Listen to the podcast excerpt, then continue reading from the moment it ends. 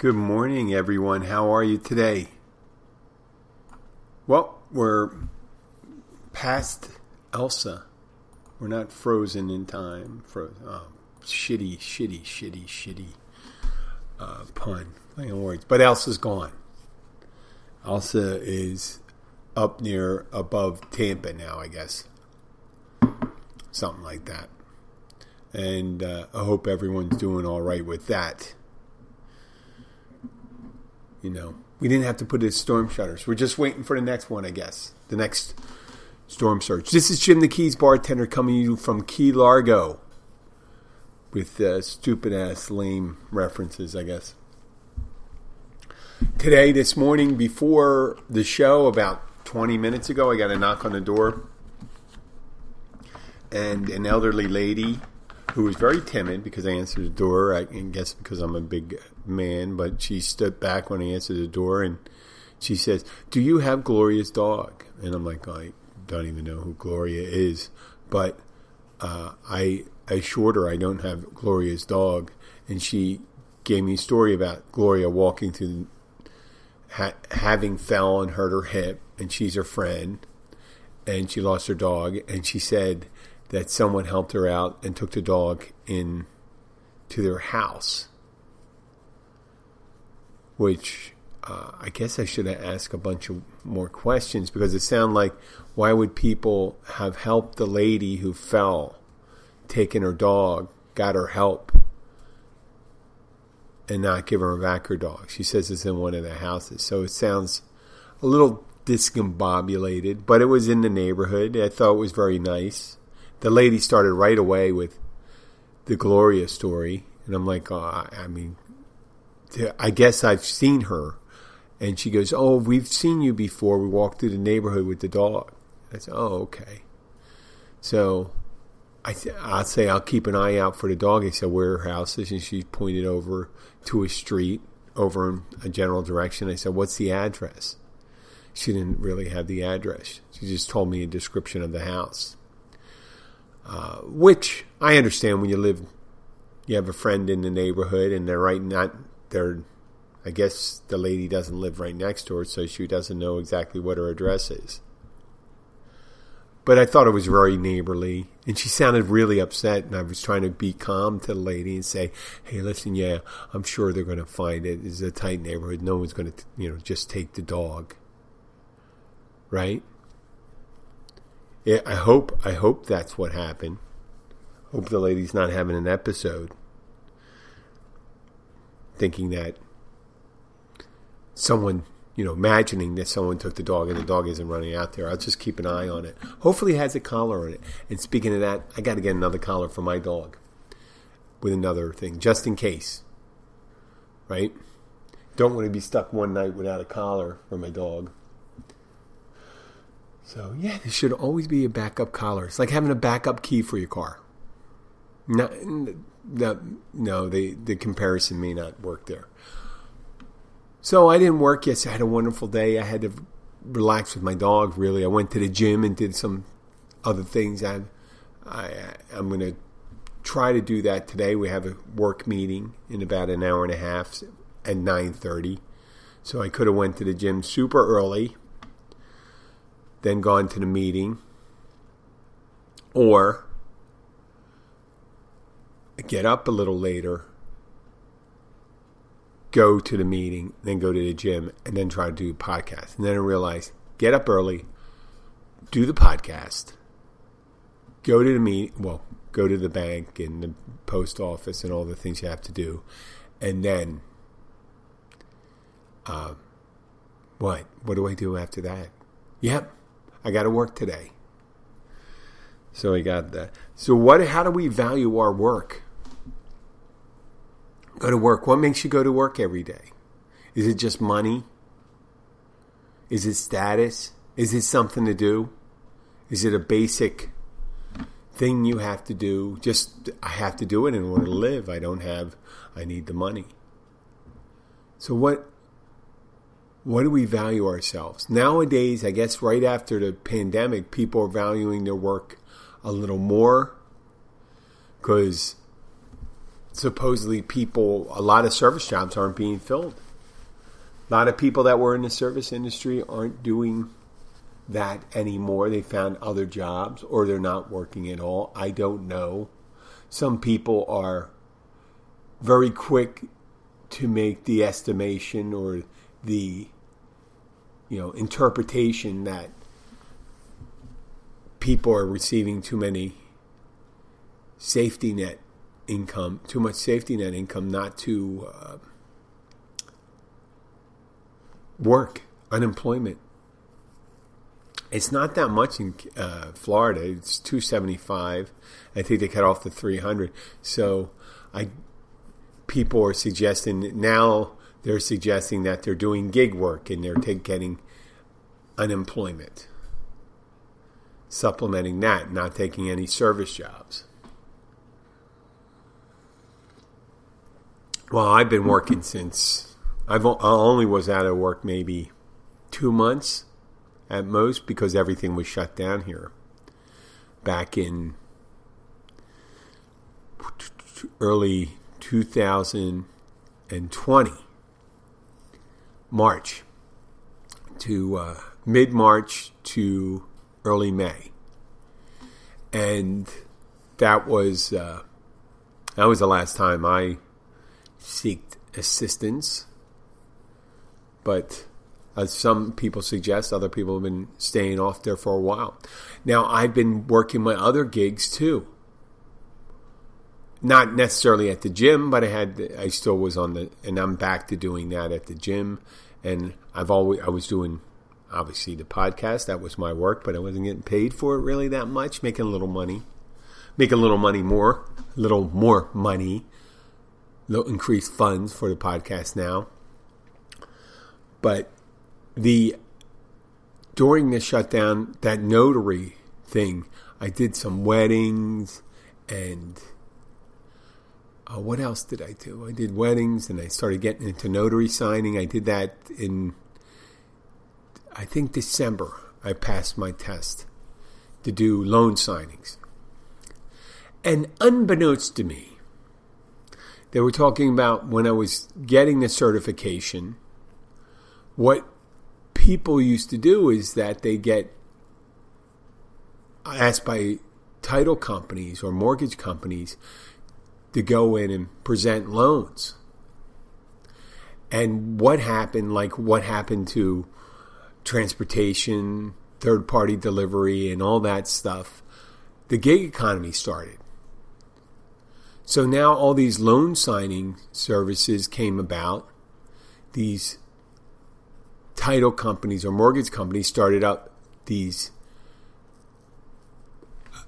apps where you'd get listed on it and they get a job, and I don't know if they're associated with it, but they're they're they act as the agent and they parse out the jobs to you. So they receive the fee. Some mortgage company or title company say we have uh, 250, 275 for this job. Here it is. Now find someone to do it, and they'll take whatever amount of money. They'll say, well, 200 let's say it's 250 so they don't have to look for the person. And they'll pay top you know they'll pay 250 and say well, you will have a person. You will not have to have someone to do that. And they'll take maybe 20 30% of that fee and keep it themselves. And offer the notary signing agent the rest. So the price is depressed. I didn't i didn't do this job prior to the epidemic. So I don't know what it was like before, but I do understand what they said the industry norms were for the prices they should charge for doing a signing for a refinance, a, a buyer's package, a seller's package for real estate. And the prices are offering are offering are less than that. And I'm not bitching about it we'll get to what my point is there. You know, I eventually try to. I play lip service to this. So they're not even meeting the the price point that they suggested, and they always, I think, a lot of times they go a little higher you know, trying to entice you to take the course. It was a couple hundred dollar course, not that much, but and I got everything back, maybe five hundred percent of what I paid, which is good. One of it's from because of a, a good job. So I get called either by a title company or a mortgage company or a realtor tries to figure it out. I don't know how they do it on their end. I know title companies, people that put together the package, the uh, the loan package, they they do that. They get, they get a hold of the loan signing agent. So when they ask you to do that, they I'm not once again I'm not pitching about the job. It's a lot of detail. You got to notarize signatures. You got to check spaces. You got to fill in information, and there uh, you, after you're done, you got to check your identification. You got to explain what the paperwork is without giving suggestion. And there could be upwards of 120, 150 pages in each package that you got to go through each page and present it to somebody. And it takes a while to do it. You know, you just say, this is a, an addendum to this, this is a, a HUD document, this is the deed of trust, and all this stuff. And then they'll expect it once you, you go call up, make your appointment, go there, check their identification, do go through the package with someone, and then when you're done, you either take the whole package, you give a package to the copy to the person who's doing who's signing, and you mail the other one. Or you scan you, you mail it and scan it back because the mortgage company wants to get it because they're closing they want the closing document sometimes they want to even have you collect payment a check that you overnight with everything else and included on that they don't send it to you obviously they do e-documents and you got to print it out so you're responsible for all the printing now for all that they come up with a price. Now, if you were de- if I'm dealing with a, a, loan company, it's a local one and stuff like that, they would print out the package, put it together, and you just go and pick it up and go. But now nowadays with this you know online requests, what they do is they send out bids. You sign up for this list. Let's say notary signers, blah blah blah blah and they'll send out a text message to you for a bid on a job, tell you where it is, when it is, uh, kind of what it what what it is, but they won't tell you how long it is. They'll just tell you if they need to you need to scan things back or not, and they'll tell you a price. Now we're in the Keys. I'd say less uh, about one quarter of the jobs that come in are in within 20 miles where I'm from. One quarter at most. The rest are 50 to 100 miles away. And when I say 100 miles, none of it's on the mainland, all of it's in Monroe County, and more than half are in Key West, which is a no start for me because it's a six hour round trip. And they offer, you know, some some amount of money that's lower than what people suggested you would when you're going through your training. I know it's kind of convoluted here, so follow me on this. So I realize that. And I realize I get calls from it because sometimes people realize that they can't get someone to do a signing and they have to call someone ahead of time. And some signings are important, really important, big ones. They want to line up a signer ahead of time. So I get called directly. When I get called directly, that's when I can negotiate. It's hard to negotiate when someone sends you a bid in a text message. But in a text message, you just go, you accept or you turn it down. And one of the sites, they go and say, they give you all the reasons. Why did you turn it down? And you go, I'm busy. And then they ask you to put a time in where you're not busy. I'll tell you, you put in the next time.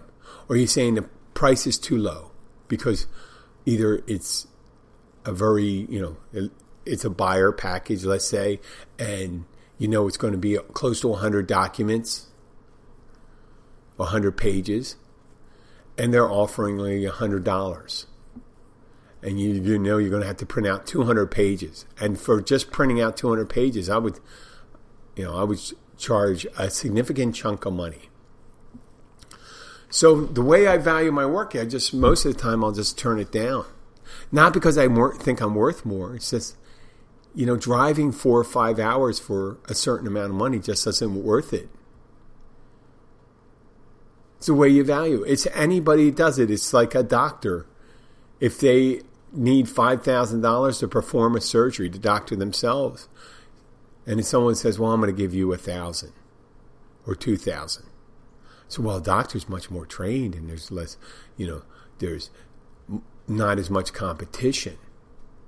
Well, you're in the Keys, baby, here, and there is competition here. There's com- the competition here. When I say call competition, yeah, there may be a lot of people doing what I do, but they don't always show up.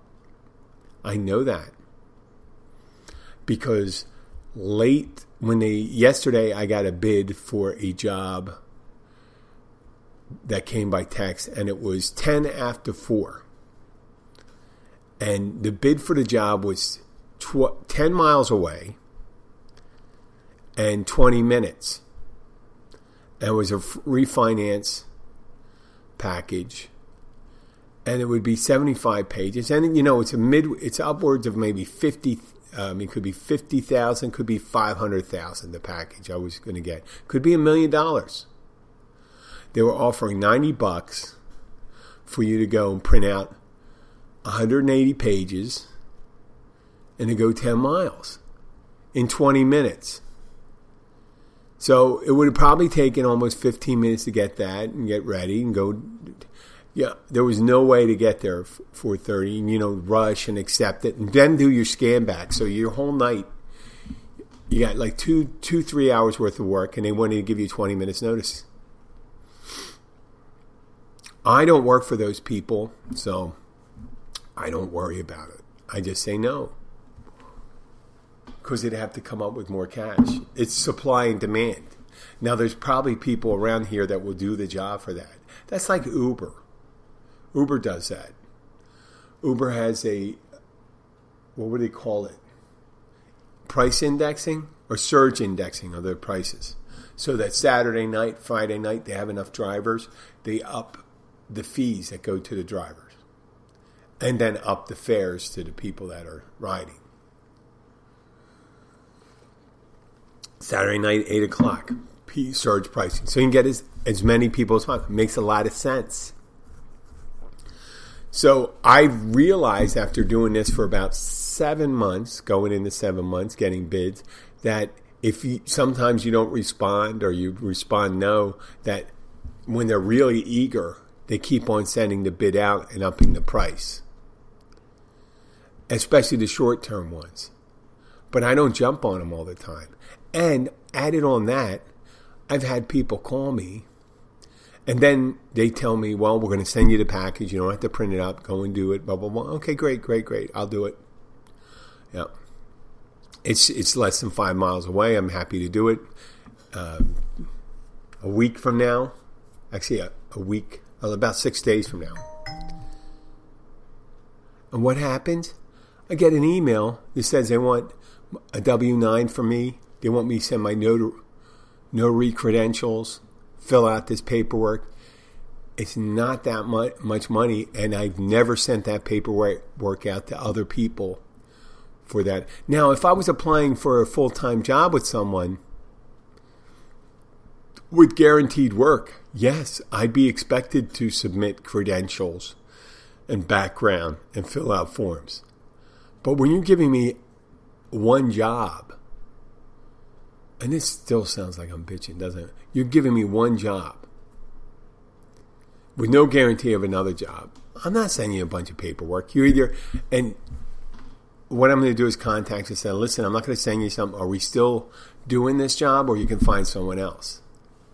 Because they do, uh, listen, I understand once the, the, the code in the notary is that once you accept the job, you do the job and you do everything that was requested of you.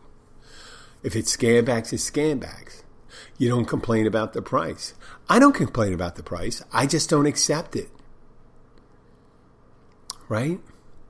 I just don't accept the job, so I don't complain about the price. It's easy peasy, right? Say, yeah, someone says advertising for this job. I'm a construction job, and we're going to pay three dollars an hour. Well, okay. You can say, oh, that's ridiculous. Blah blah blah blah blah. Well, they can offer whatever they want. They can offer whatever you want. I am not angry about that. I'm not angry about the situation where they have depressed pricing that they're offering. I just value my work a little more. And I won't accept a job for that.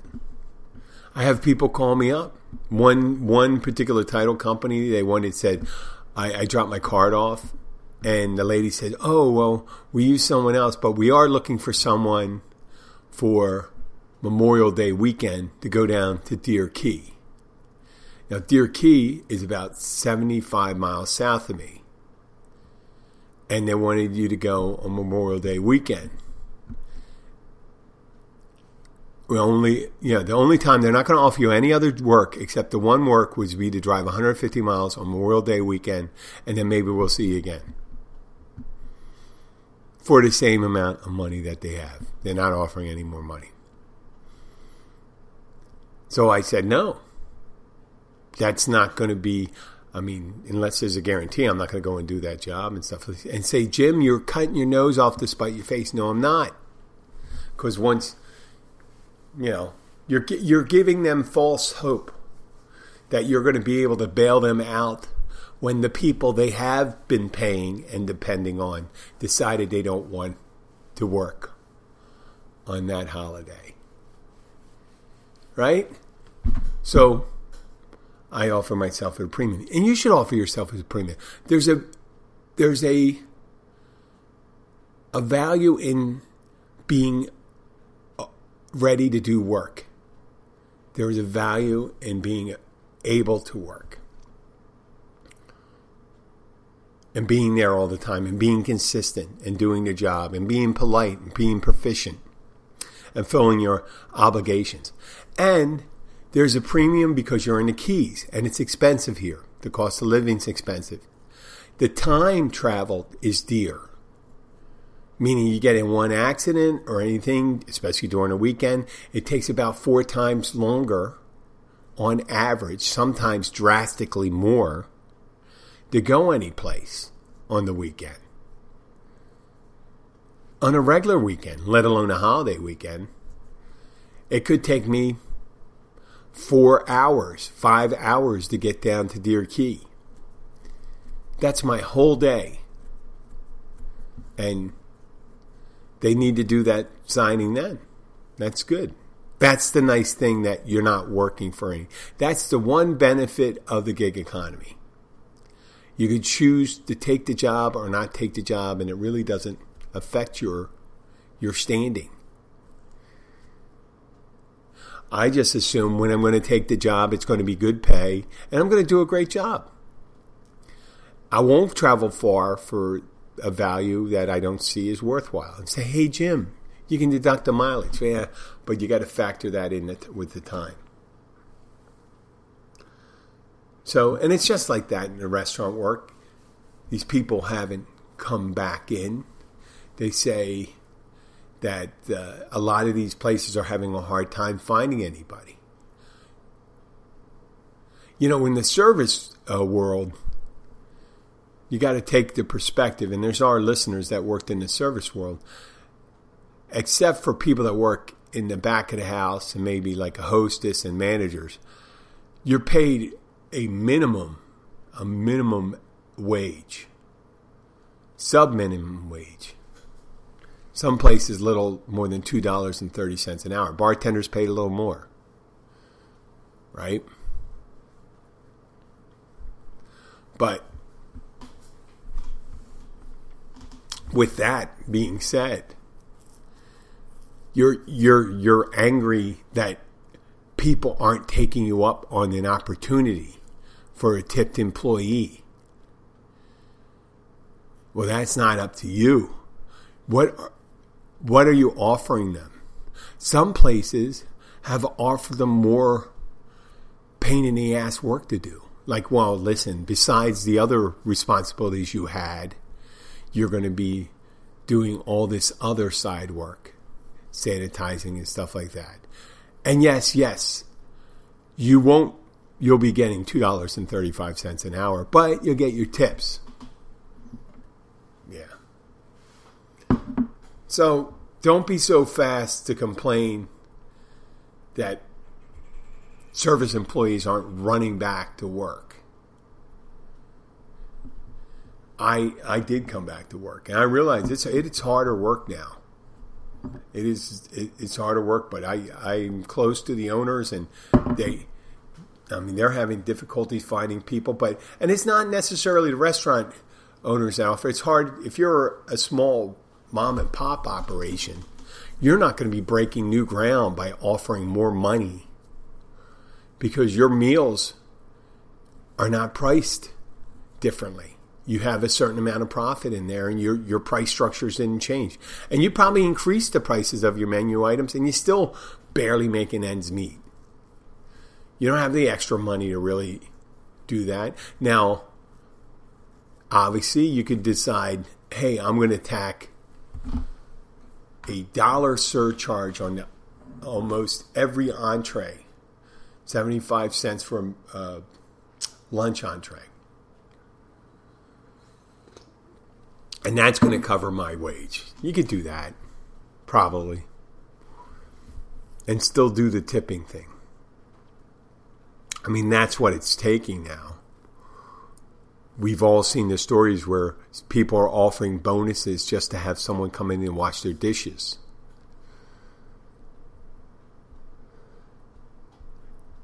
It's it's not that people are lazy. It may be that they decided at this point that you know what? In order to do the job or do a good job, I need to get paid this amount of money because I need to live. I need to be able to pay my bills when I come home, and I shouldn't have to work two th- two jobs in order to do that. The your argument may may be, hey, you should have thought about that when you were going to school and thinking of your vocational track. Well, you know what? If you want someone to do that job, supply and demand goes for them too. And if there's not people to do it, you're going to have to pay for it. Or figure out a way a robot can do it. Then you got to pay for the robot. And then you got to pay for the person to fix the robot when it breaks down. Yeah, what the fuck? Got to fix the robot. Since we're here at this part of the uh, show, I just want to say um, uniquely, I posted a picture of Taiwan. And the interesting part of Taiwan, this is my connection to Taiwan, my favorite cousins. There was a whole family, my favorite cousins, my cousins, all my cousins. Well, they were my older cousins. And their father, they lived when I was a very young. When I lived in at a sh- short time, we lived in uh, on Andrews Air Force Base, north of Washington D.C. And my cousins lived originally they lived in Western Maryland, not too far from maybe like 20, 30 miles from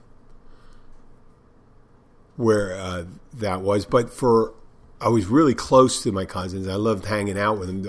There was eight kids. I think eight kids. I got that right. Eight kids in my cousin's family. My, you know, going to like 12 years older than me to, or to uh, five years younger. And at one point when I was seven years old, I think it was, around that, my cousins got up and left with their, their family and they moved to Taiwan. Yeah, they moved to Taiwan. Yeah, his Anglo family moved to Taiwan. And I just really didn't understand what was going on. I knew my uncle worked for the government. He actually worked for the NSA. And he was a Chinese language expert for the National Security Agency.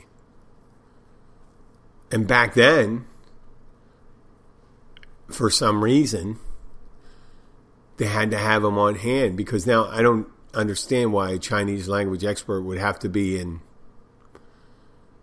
Taiwan when you consider phones were working perfectly fine in the 1970s. It was 71, 72, 73.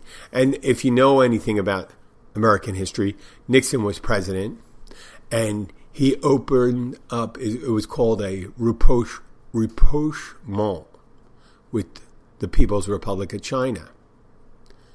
And there was a picture in a magazine called Foreign Policy magazine. Yeah, there's a magazine that was called Foreign Policy. But then again, they had a magazine on everything back then. You know, there was no online applications in the early 70s. But on the cover of Foreign Policy magazine, there was Nixon getting off the plane, Air Force One, and behind him was a man in a black wool cap that looked just like my uncle. And where the assumption is, I don't even know where that magazine is anymore today, but uh, I, mean, imagine I can look for it. I can look for it online. I'm, I'm sure there's, I can get access to it. So they lived in Taiwan for a while, and I was so young. That was in the day nowadays where you go and visit your cousins and things like that. And I think that it just lasted maybe at most a year or two. They lived in Taiwan. And it was just the biggest adventure. I had cousins that lived off the coast of China. I didn't know much about Taiwan, and I didn't know learn uh, other than the mainland was communist and Taiwan wasn't. And then I learned later on that after World War II, the communists and nationalists were fighting the Japanese occupation during World War II. And when that World War II ended, when the Japanese surrendered, the nationalists and the communists resumed their civil war, fighting each other. On one side, the communists was Mao Zedong, and this is all from memory. Mao Zedong, Mao, Mao Zedong, Mao Zedong, and the nationalist leader was General Generalissimo, I think they called him, even though that's a Spanish Spanish name, General Chiang Kai Shek. And in the early 50s, it could have been 1950, 1951, the nationalists surrendered or the communists declared victory. The nationalists um, were, you know, exiled themselves to the island of Taiwan. That was, I think it was traditionally controlled by China, and there was a native population in Taiwan, but the nationalists brought the remaining troops and families to Taiwan, where they pretty much I mean, took it over. And they became nationalist China. And for years, there was always two Chinas. There was the People's Republic, which was the mainland, the vast majority of them. And in the Olympics, you'd have both of them. Though they didn't they didn't compete under a similar flag under the same flag, and Taiwan would go in there. And for years, China said, you know, we don't want you to recognize it. Nowadays, China threatens that if Taiwan insists on not unifying, and that's the main thing. There was always the stated goal of the, the nationalists that eventually they were the true government of China and they were going to go and take it over. And the People's Republic says the same thing about Taiwan. Now, a small region, I guess that's kind of like the Chinese saying that it's similar to our Civil War. But, and the nationalists say, nope, we're wholly, wholly sundered from them. I think that pretty much the nationalists of China realize that they're not going, of Taiwan, they're not going to take over the mainland. So they've struck up agreements, defense. I don't know if they have treaties, but right now it looks like Japan and the U.S. are the grantors of Taiwan independence, considering that one of the largest powers in the world is right over across from the Taiwan Straits with a huge, you know, the the People's Republic, the Army of the People's Republic, and the the Navy and the Air Force over the tiny island nation of Taiwan, which is advanced economy, and that happens to listen to the podcast. And we come back to it. I do appreciate them.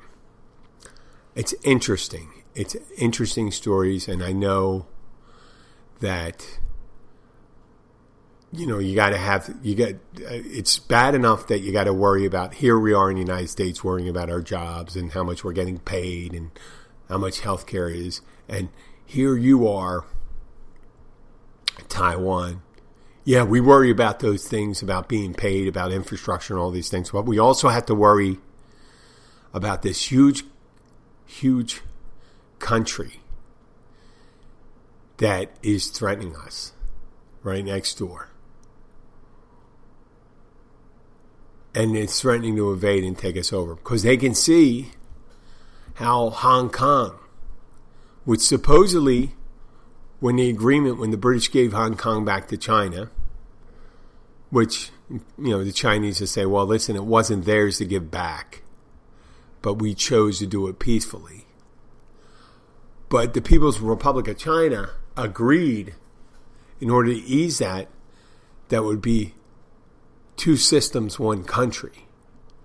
Well, now it's going to be one system, one country. They're having the the democracy protest in Hong Kong. Taiwan can look at it and say, "Listen, we don't have a choice because they don't.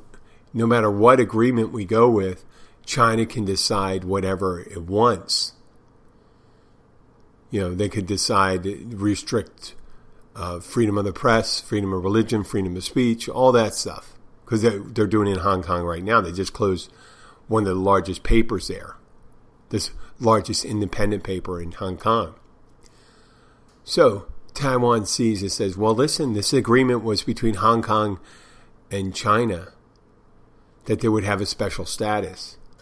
That is being shit canned. You understand that. But, you know, you can't tell people how to live, right? And I mean, I can't tell the people at Taiwan I wouldn't stand for it, or Taiwan can't expect, you know. Be, I mean, you, you're. What are you going to do?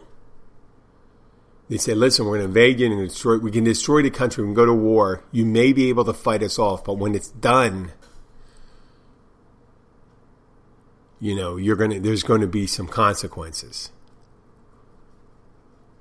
There's nothing good about it. Or you can say, listen, we're willing to die. Right? Just like the Israelis been doing for the longest time. They say, listen, we're not going anywhere. You could try to invade us. But I think the power, asymmetric power balance in the Middle East is not the same as it is in the Far East. So China is a lot more nimble and powerful than the Arabs that are facing the Israelis. Even though the power, the, the difference in, in size of the countries may be similar, the countries around it. But I think I talked about that. I do appreciate Taiwan taking out the time to listen to us. I don't know if it's an Americans over there or English speakers over there listen to it. I do thank you. I mean, we do have similar. We are on an island too. It's a coral island. We're separated from the mainland, but fortunately, we have a congenial, a mostly congenial relationship with the mainland of Florida. And the people aren't that much different. And the government systems aren't, uh, you know, well, yeah, they are. We, we have a different way of doing things in the Keys than they do on the Florida mainland.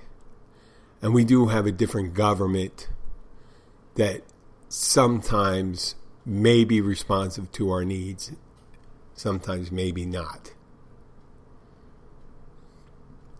But in no way is it anywhere like the animosity you have in Taiwan. And I do appreciate you for listening. And if you are listening, please, and you like the show, please share the show with your friends and family. Uh, if you like it, also, you can follow us on Facebook, Instagram, and Twitter. And if you have any questions, send them to jim at keysbartender.com.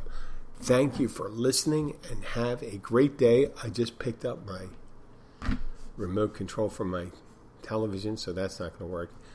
Let's play these tunes to get yelling out of here. Talk to you later. Bye.